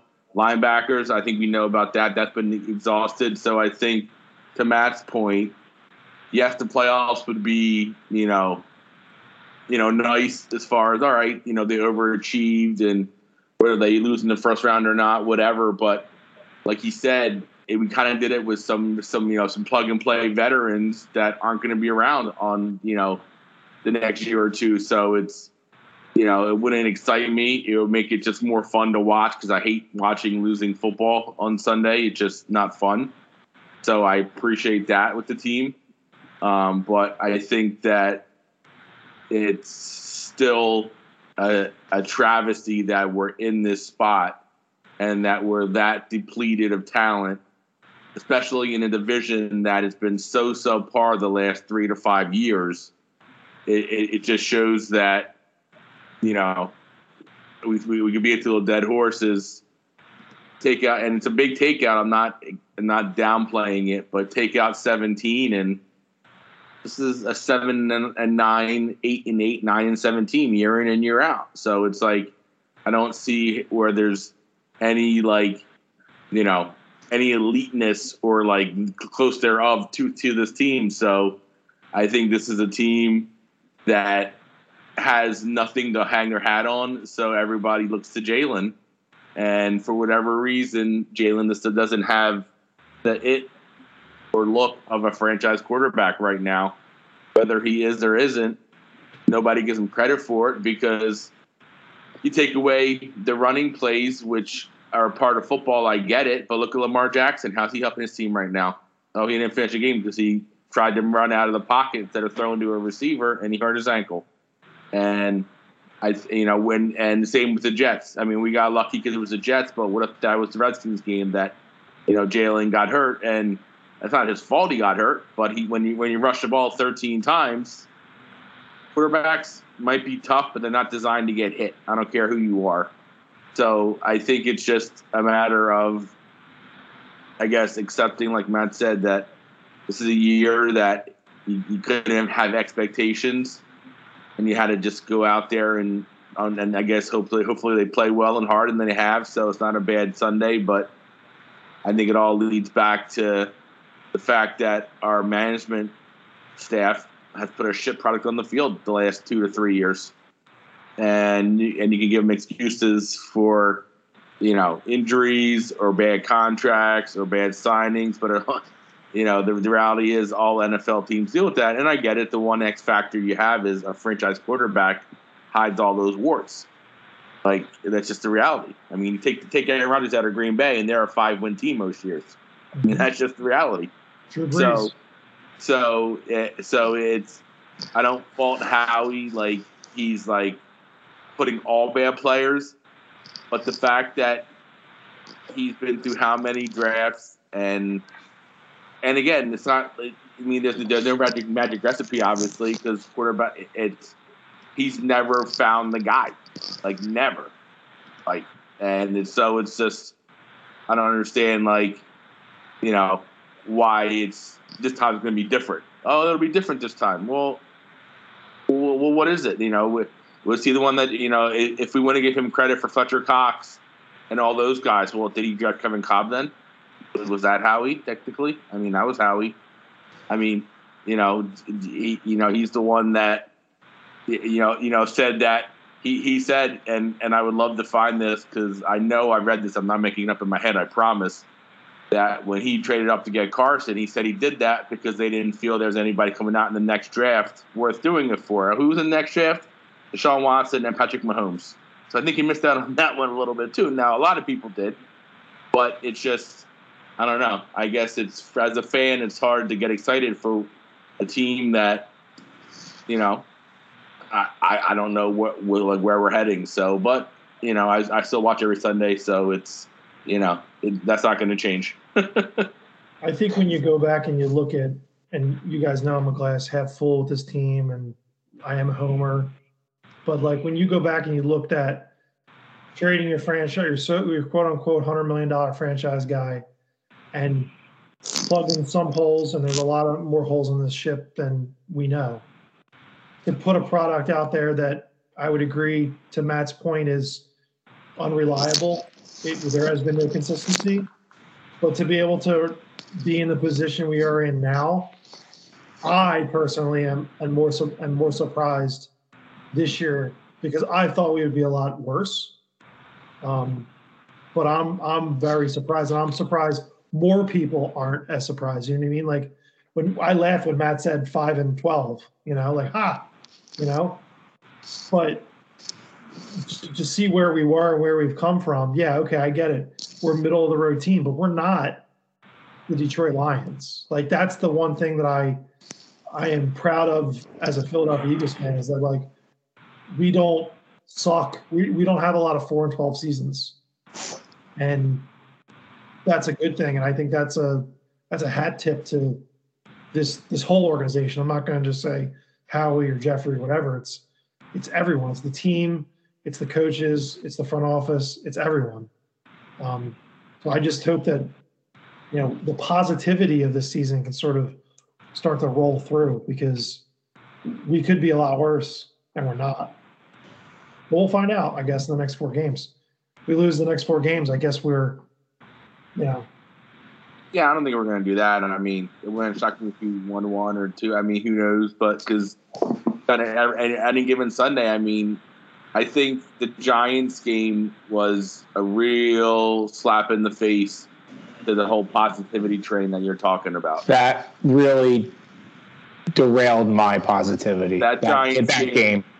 That Yeah. game was a disgrace. You, you just saw Jalen, and I get it. Like he's a young quarterback, and I totally agree. It's a different landscape.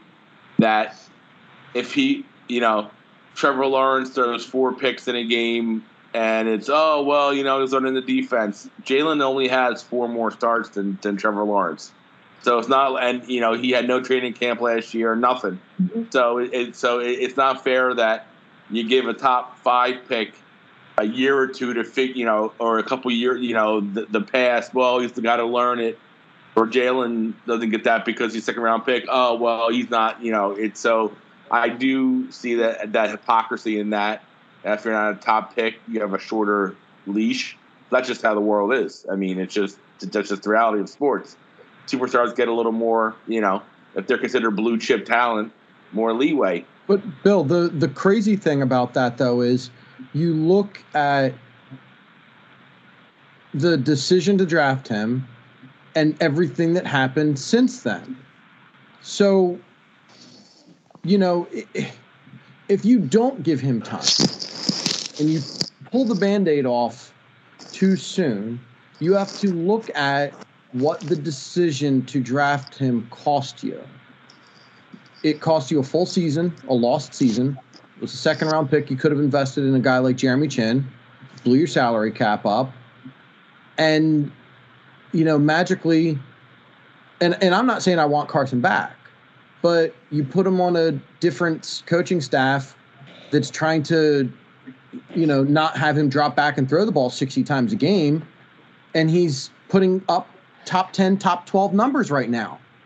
So if you don't give Jalen Hurts the time, and the guy you traded away is starting to play pretty good, then then what? Then what? You know what I mean? You you you don't have the quarterback anymore because you traded him because you alienated him, and then he acted like a little a little baby, and you had to get rid of him. You don't have a guy like Jeremy Chinn who's going to be a, a player in this league for for the next couple of years, and you and the guy that you drafted that you're now not giving the time to isn't good enough.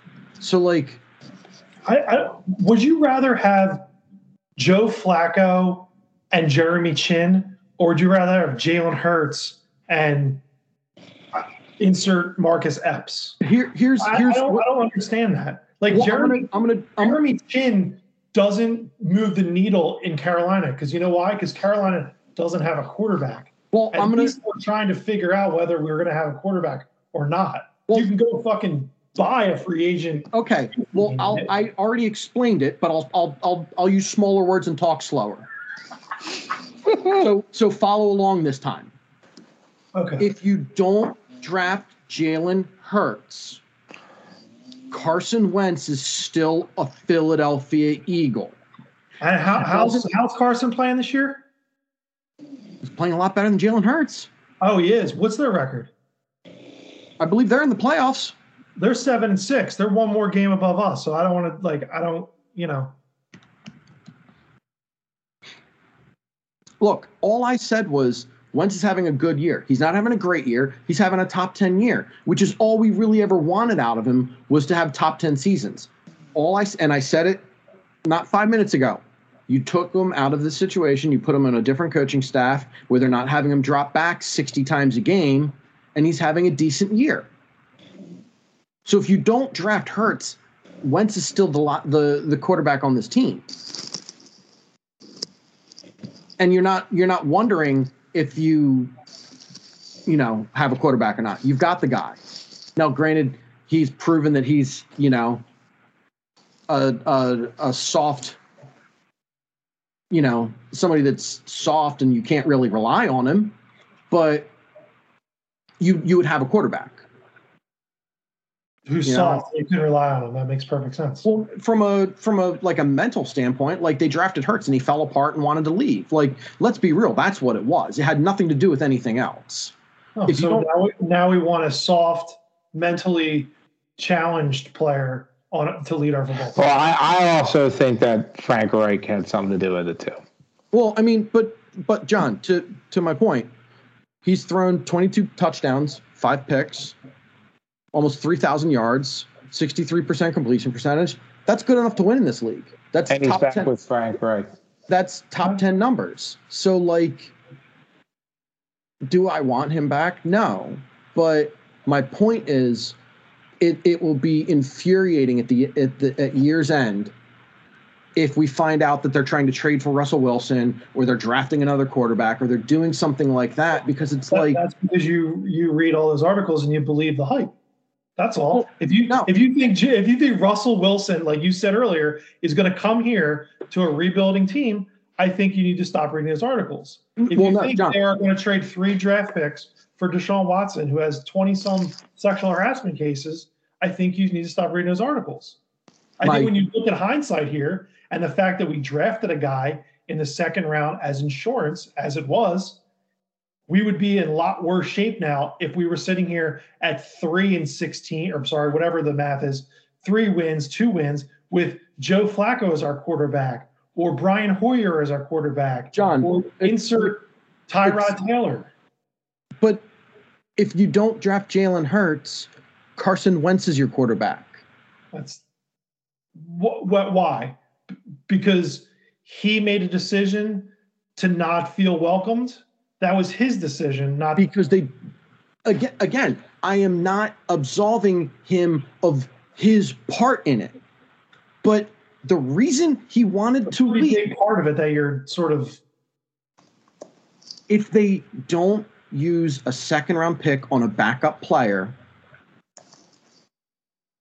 he doesn't ask to leave. He doesn't ask to be traded. If they used that second round pick on a starter none of this happens and again let's be real smart well-run football teams are not using second round picks on backup quarterbacks not a single one does none of them do their grab their drive their backup quarterbacks are four No, they, they grab them in the first round, Jesse, like the Green Bay Packers or other other or other Well- quarterbacks that have been drafted in the first round that sit for two or three years. Those Yeah, are backups. That, but that doesn't happen anymore. Let's be real.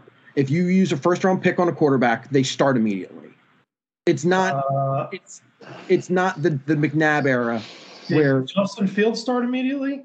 He's a bad we're, example. we're talking about a. Mitchell Trubisky, did he start imme- immediately? I believe Mitch started within his first year, Did he start? but again, we're talking about the Bears. Like they're Right, but like, listen, I don't. We, we can we can spend a whole nother podcast arguing about the draft. my I just think that the needle on Jeremy Chinn over Jalen Hurts is like, would you rather have the safety that is playing playing okay, well, playing. I mean, is he a Pro Bowler? I don't know. Or would you rather have Ryan Fitzpatrick this year and Tyrod Taylor? And But again, you're you're missing not knowing who your quarterback you- may or you- may not be. again. If you don't draft Jalen Hurts, Carson Wentz is the quarterback. I, Not, I don't. necessarily. He wouldn't ask out if they didn't do that. Okay, that's your opinion. Why would he ask to leave if they didn't draft his his replacement? Bill, somebody fucking back me up here that I'm not fucking taking crazy pills. He didn't Well, ask Nick to be Foles, traded. Nick Foles was already here and he was upset. Nick Foles wasn't on the roster anymore, dude. Nick Foles wasn't on the roster. My he was a Jacksonville was he was Jaguar. getting butthurt when Nick Foles was here. He was already jealous and pissed off that he was still here. And what did the team do? They said, "You know what? Thank you very much, Nick. We, we will for everything you did, for everything with the city. We appreciate it. We're going to give you the, the opportunity to go sign with another team because we don't want the problems it's going to cause with this baby of a quarterback." This baby bitch. Again, did he I mean, prove uh, am I am I am I am I crazy for thinking that? Like Jesse, he watched him win the Super Bowl. Yeah. The next year he was hurt, so he watched Nick Foles again get to almost the NFC Championship game. Then the following year he's, he gets hurt again. Fuck you, Alshon. playoffs.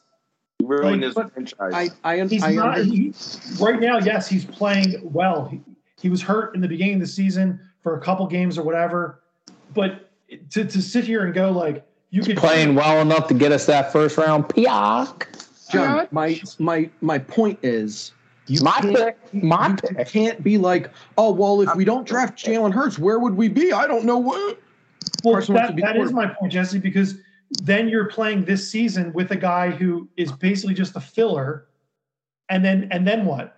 Then you're going into the next season, so you're already behind because you don't know what you have. This argument brought to you by the Auto Man. I mean, I'd If they- rather I'd rather, I'd rather have the guy that they like, and they're going to give him a tr- give him a chance and see what we got because.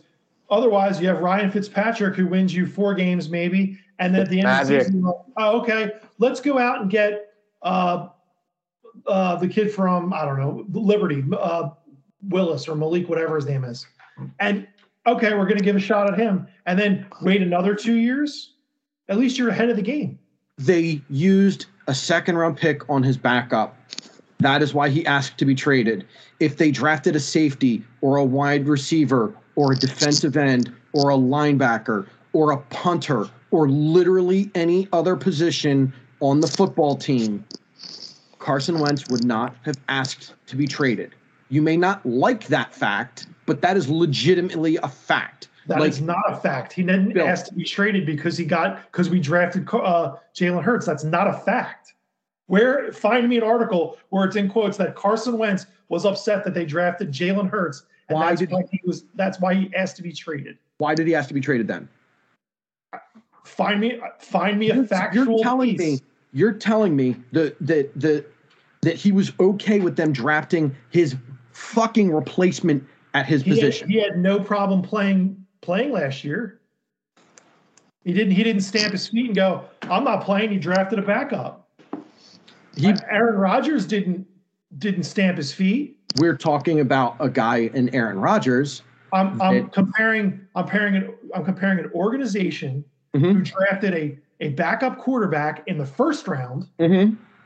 Well, no, they dra- to, they drafted the another next guy. organization that drafted a back your quote unquote backup on the second round, and one person acted one way and another person you're saying acted a different way. Now, here, and then we'll get off this. I is when when the the Rodgers replacement to Carson's replacement, right? Was Aaron Rodgers in his third year of his career? No. So Aaron Rodgers, when they drafted the guy that might eventually take Aaron Rodgers' job, Aaron Rodgers was maybe at the tail end of his career, right? The Yeah. back, maybe the back third. Sure. So it makes more sense to say, hey, maybe we get the next guy while our guy that we still have can play at an elite level for a year or two, and then we've got the next guy, which is basically what Green Bay did with Favre and Rodgers. Or you could be Or- pissed off like Aaron Rodgers was, and not spending that first round pick on a running back, wide receiver, or whatever they needed, and he could have pitched a shit fit. But the diff but again, so the reason I think Wentz wanted out was because they drafted his replacement in the second round instead of getting him a guy that could help him win. So that showed how much faith they had in him. Now, with you, you now, you- I'm not going to excuse him acting like a baby and asking to be traded because what did Rodgers do when they drafted him? They're like, he was like, "Cool, I'm going to show that you wasted You're, that." you're pick." right. You shouldn't. You shouldn't do that, Jesse, because the Eagles told him, "We're invested in you. We're going to give you a hundred million dollar contract." I don't give a shit if the first three rounds we drafted three quarterbacks. You're still the Philadelphia Eagles quarterback. But the thing is, they they gave him the money and then they drafted his backup. So It doesn't matter. You sign a contract. You honor the contract. That's, John, that's let's the be real. That doesn't happen anymore. It's not 1950. Let's be real. It it doesn't. Oh, okay. Well, I'm sorry you feel that way. No, I'm not saying that's the way it should be. I'm Right, saying I'm I, I, I mean, like, oh, I'm sorry, officer. I, I understand. I understand what you're saying, Jesse. But what I don't agree with is don't pitch a shit fit and stamp your feet and want to leave. Buck up and shut up like Aaron Rodgers did, and be an MVP and go out there and play. you're missing. I agree with you. He can On doesn't that. stay healthy enough to play though. That's I his problem. I agree with you that he should have done that. But the thing is, you you, you like I'm agreeing with you, and you, what, my points that are absolutely make sense. You're just like, no, that's crazy. Can, I can mean, you have an opinion. It doesn't mean I have to agree. I got with it. something else we can all agree on. Like, How badass this theme song is. 50, the revolutionary force. in Oh, that didn't work out too good. You Hold fuck on. up. Jagwagon. I'd Hold rather argue I get it loaded. I gotta get it loaded. Hold on. Classic Get your Big, shit wasting together, our Mathers. time. Hold on. Way to go, Big. Keep keep keep arguing. but He's like. Jeremy Chinn. Jeremy Like- Chinn. Goddamn time. it, it's just Jeremy Chinn moves the needle. I can't wait till he becomes a. I can't wait till he Here becomes a Hall of Famer. Jeremy Chinn. Here it is.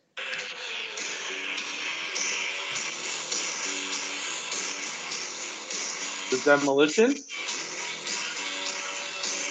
Here's something. Yeah. This episode brought to you by Casio tape recorders. Because that's what it For sounds real. like. Let me show you how to do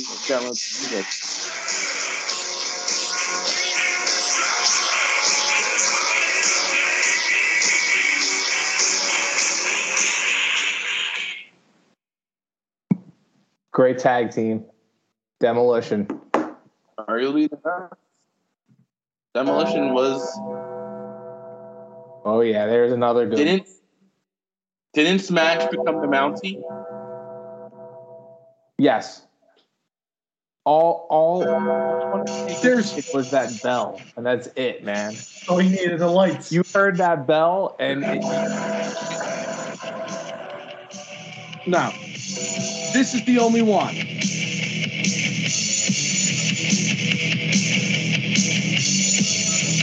Do some cocaine backstage, run around. that's it. dude.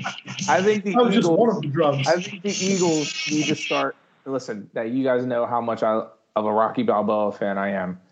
But if they started playing the Ultimate Warrior theme song on third downs, on defense, game over. No one would want to play play against Philly. Hundred percent. Ultimate Warrior was the theme song. Like, Dude, I I went through. I found a YouTube link of like the top twenty five of '80s wrestling theme songs, like the top twenty five. Ultimate Warrior wasn't even on there. I was so pissed. I was so pissed. Yeah, There's a lot to like an entrance now too. Like you know, I mean, I'm not talking present day wrestling, but you know, back then they didn't have the pyrotechnics and the. no, it was all it was all showmanship. It was literally that song and the way the guy comes out was like Yep. the entrance. You know. Yeah, Yeah. there were no like lasers and Yeah. you know. That's why, like, when the Undertaker, like, the lights came down, like, Oh yeah, it's the best. when Hulk Hogan comes out with the flag, like, Yep. you know, like, like I Jesse thought said, it was- running in, thought it was- Ultimate running in, diving in, and just fucking going crazy. Yeah, dude. The one guy who would come out and and hype up the crowd with without a theme song would be Hacksaw Jim Duggan. He would come out oh, and he'd have the flag too, you know, and everyone would just start going nuts.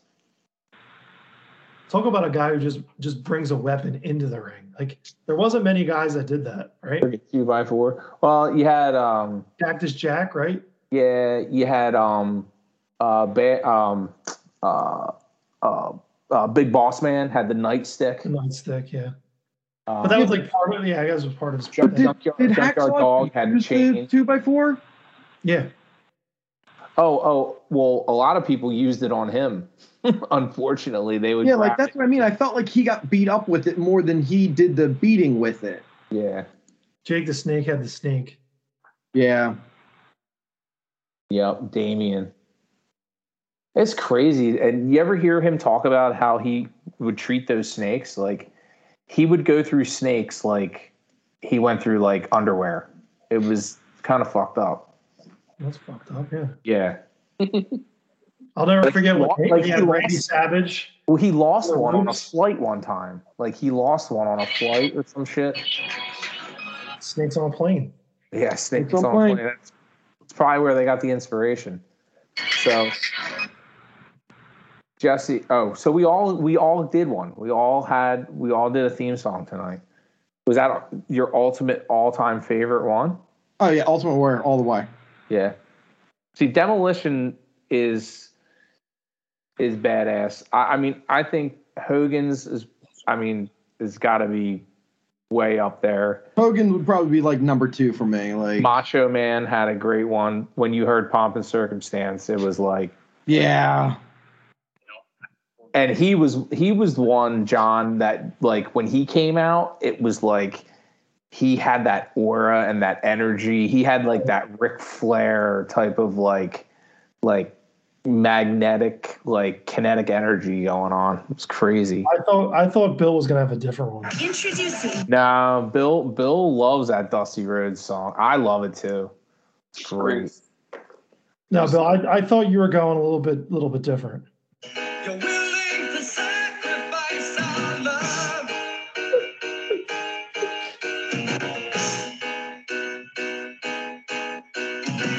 Thought maybe you go in that direction, Bill. Oh, and I, it took me a little bit to catch, catch up on it because it's supposed to be funny, but I guess I missed the joke on that one.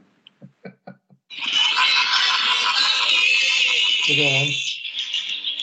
Ted Million Dollar Man, John DiBiase. That's Ted. So yes.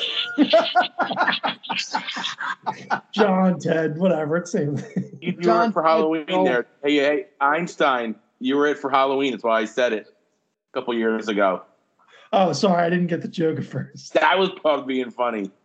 All right, here's here's a good one. Here's a good one. It's kind of it's here's a good one. It's kind of random. If you guys get it, it'll be awesome. But it, it's kind of badass. And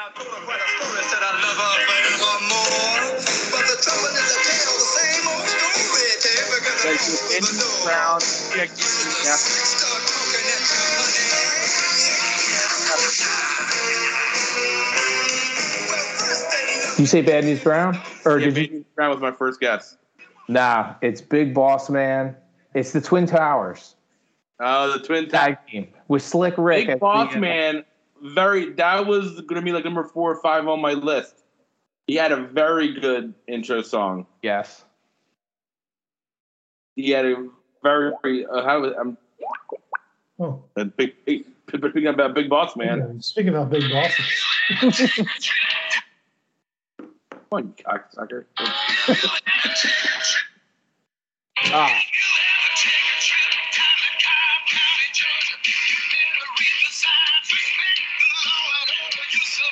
It's time. You throwing that night stick around going crazy. I remember that match at SummerSlam when the loser had to go to spend the night in the Fulton County, New York County jail. Yeah, And he, he had to like fingerprint the mound and give me the finger. You want the finger? Here's the finger. And like we erupted when he gave him the middle finger on the screen. It was like pure eruption. Like, ah, you're hurting me. You're hurting me. It was the it was the jail. It was the uh, night in the cell. God, SummerSlam. I remember that the SummerSlam back in like the '80s, early '90s. were untouchable.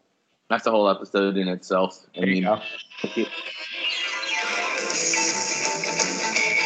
Honk Honk Man. Honky Tonk Man. Pure technician as a wrestler. The uh, the, Beefcake's intro song. the Rockers had a good one too. The Rockers did Good. I like the Let's Go and Marty Jannetty. What was uh, the what was um uh, Brutus Beefcake song? Oh, that one. It was like like a like an '80s like type of feel. Yeah.